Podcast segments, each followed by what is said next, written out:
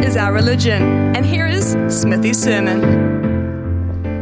So now we see why the Ashes is so special, and it's a ring around the calendar every single time. This first test has had every prediction come true, bar one. Who will have the last say and draw first blood? Aussie have come at England with the ball. England have returned serve with the blade. England wanted to set the tone with the bat in hand, not just for this test, but for the whole riveting summer. And my, have they done it? Almost recklessly, definitely with a degree of absurdity.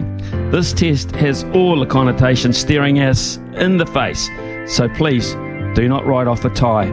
Meanwhile, in Austria, yes, Austria. Uh, so when is an international football friendly? Not a friendly. When there are allegations of racism, it seems, and one side refuses to come out after half time. Our side, in fact. This seems a little deeper than a bit of the old he said, he said, which happens every single day on the football stroke sports field, but not often, it seems, with racial intonations.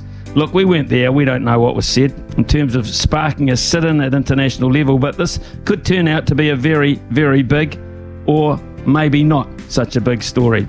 I mean, it's not England versus France, it's a minnow thing, and it's unlikely, if proven, FIFA would ever sanction any team from the Arab states. Hell, they gave them a World Cup. We might even get pinged ourselves for not coming out for the second half. More likely, a small ban for the player if proven and a slap over the wrist with a wet bus ticket because FIFA knows who provides the fuel for the bus.